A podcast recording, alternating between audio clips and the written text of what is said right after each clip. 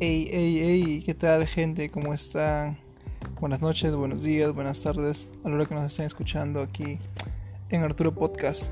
Hoy, en este momento, estamos grabando un audiocast exclusivo solamente en Spotify o en tu emisora de streaming de audio de podcast favorita. Pues hoy estamos aquí otra vez con Claudia. Hola Claudia, ¿cómo estás?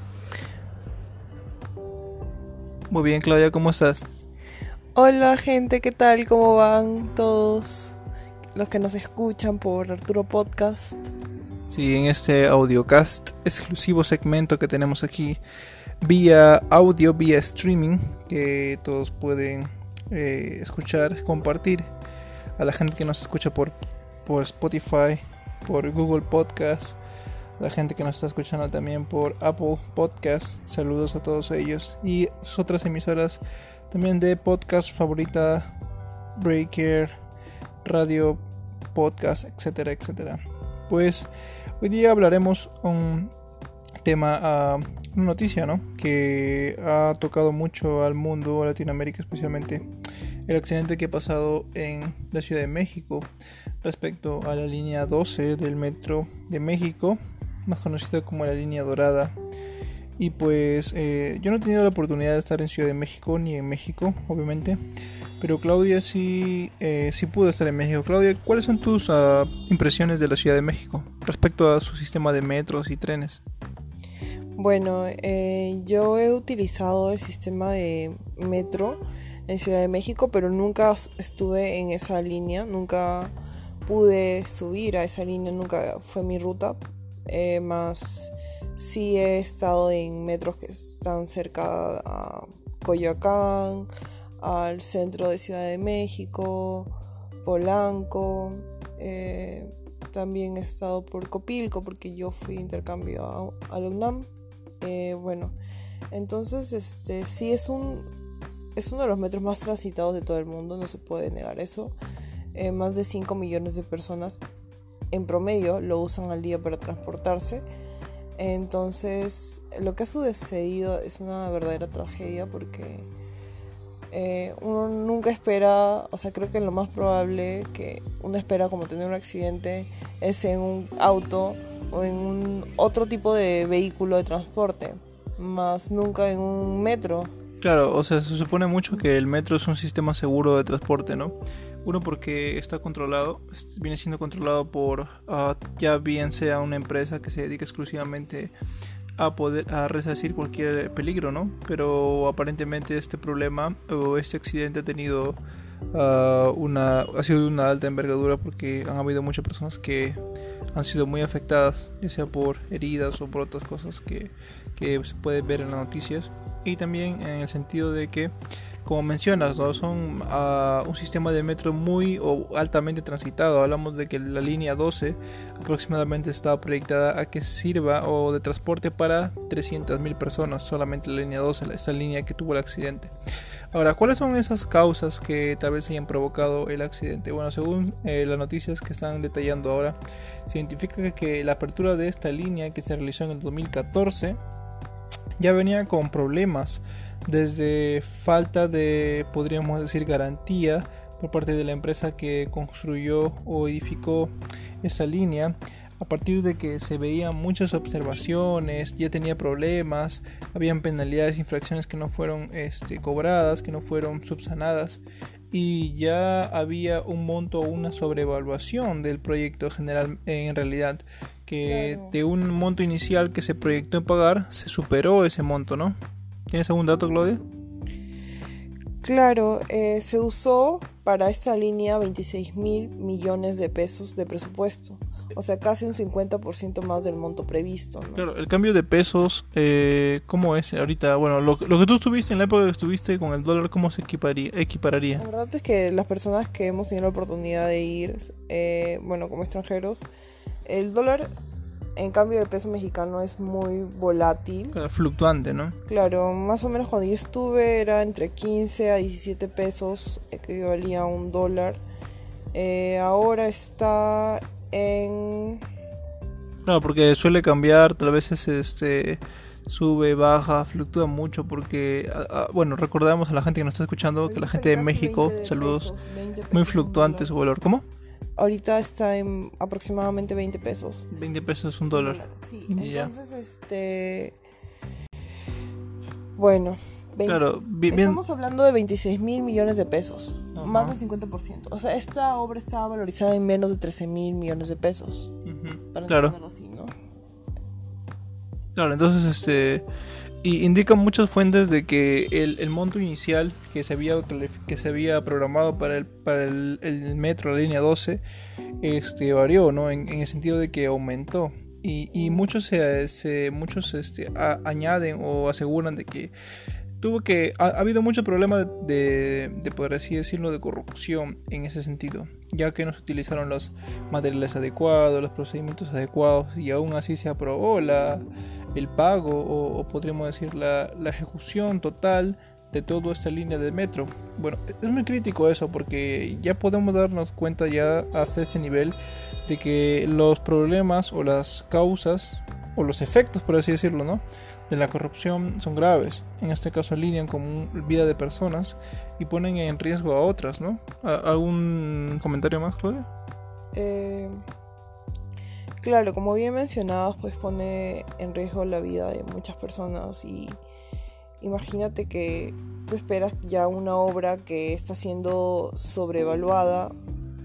Bueno, el dato exacto más o menos aproximadamente lo valoran en 17 millones de pesos, no en 13 como había comentado y al final terminó siendo 26 millones de pesos, ¿no? O sea, más del hablamos de más del 50%, obviamente. Entonces, uno lo que espera es que ya, ok, se ha aumentado el presupuesto, entonces están utilizando quizá mejores insumos, mejores materiales, eh, mano de obra más especializada eh, para mitigar algún tipo de riesgo, ¿no? Entonces, se ve que básicamente eso no ha sucedido. Y bueno, eh, hay un tema también. El... Comentaste que la inauguración de este tren, ¿cuándo se dio? 2014. Porque, claro, hay unos datos también que estaba viendo que el 2012 fue, creo, cuando se inauguró, ¿cierto? Claro, una serie de marcha blanca, ¿no? Sin embargo, ya en el 2014 se tuvo que suspender el servicio. Ajá. Se le dio como una especie de verificación y todo, y, la reinauguración fue el 2014, me parece. Ah, ok. Ah, ok, sí. Entonces, más o menos estamos hablando de una obra que es, ha sido hace nueve años, nueva, Relativamente nueva, ¿no? Claro, entonces, eh, pues ahora se está investigando a las personas que estaban... Eh, detrás del problema. Claro, detrás de los mandatarios, ¿no? los funcionarios como son Marcelo Ebrard y Claudia Sheinbaum, eh, que eran bueno, uno era jefe de gobierno, creo, de la capital. Es como el alcalde, podemos decirlo, ¿sabes? ¿Algún dato claro. Eh, uno, bueno, Marcelo Ebrard creo que era el ex jefe de gobierno en la Ciudad de México. Ajá. Y eh, Claudia. Es la actual. Creo que sí. Es la actual, sí. En ese sentido, como estabas comentando, e, es, es, importante detallar las fechas porque este tipo de proyectos ah, se elaboran o tienen un tiempo de vida un tiempo de periodo de diseño. No solamente ah, como podríamos decir 10 años, sino o sea como de acá a 10 años tienes que hacer uno nuevo, reconstruirlo, ¿no? Esos proyectos se, se programan para tener una vida útil de como 50 años, por ahí, no o sea, es una vida útil larga. Tienes también que tener en cuenta que Ciudad de México es una ciudad sísmica. Ya en el 2017 hubo un terremoto. Claro, un terremoto, que, es una de las causales también, ¿no? de las fallas en la estructura de, ese terremoto. Ya también los vecinos habían alertado a las autoridades acerca de las de los problemas que habían presentado esta estructura. Habían rajaduras, grietas y todo alrededor, ¿no? Pero este y justo dicen que una, una de las columnas estaba dañada la base. Se ordenó su eh, reparación y se invirtió tres meses de trabajo y 15 millones de pesos más wow. en enero del 2018 pero aquí nada más. Claro entonces ya no ha habido otro terremoto no no. bueno. No, bueno, sí hay temblores, pero a lo que voy es que, como tú decías, hay ciudades sísmicas, como por ejemplo Santiago de Chile, también tiene eh, metros y no sucede esto, ¿no? Claro, no, son evidentes en, este hecho. Es porque también los metros en sí se construyen que resistan una, una alta capacidad de movimientos sísmicos. Por ejemplo, sin ir tan lejos, nosotros somos de Perú, acá en Perú, la línea 2 del metro de Lima, incluso la línea 1, ¿no? En caso de la línea 2, que tenemos el dato más al alcance, está siendo construida para poder resistir aproximadamente un, un sismo de grado 9, ¿no? A lo que los sismos acá generalmente en, las zonas sísmicas de Latinoamérica llegan a 7, máximo 8 grados, no creo, pero 7 me parece que llegan a 7, entre 8 grados. O sea, ¿esto qué quiere decir? Que al resistir a sismos eh, de mucha alta capacidad, a lo que deben ser diseñados los sistemas de metros, este, no, no deberían ser afectados por este tipo de, este tipo de sismos. ¿no? En este caso me parece que el de México, su sismo, su sismo o su, su movimiento sísmico llegó como a los 8 grados, 7 y medio por ahí. Entonces, ¿qué quiere decir? ¿De que no fue, no fue diseñado correctamente? Es una pregunta muy clave. Obviamente no fue diseñado correctamente. Otra cosa es de que eh, analizando también los reportajes nos dicen que la estructura del, metro, tanto así como de la línea 12 que estamos hablando que, se colapsó, tanto como su equipamiento, este, siempre estaba al límite de todos los parámetros de, diseño, de todos los parámetros permitidos para, para que empiece su funcionamiento. Eso es lo, cual ah, no hubo una holgura, ¿no? No hubo un, coeficiente de un porcentaje de error que tal vez pudo haberse tomado, pudo haberse previsto.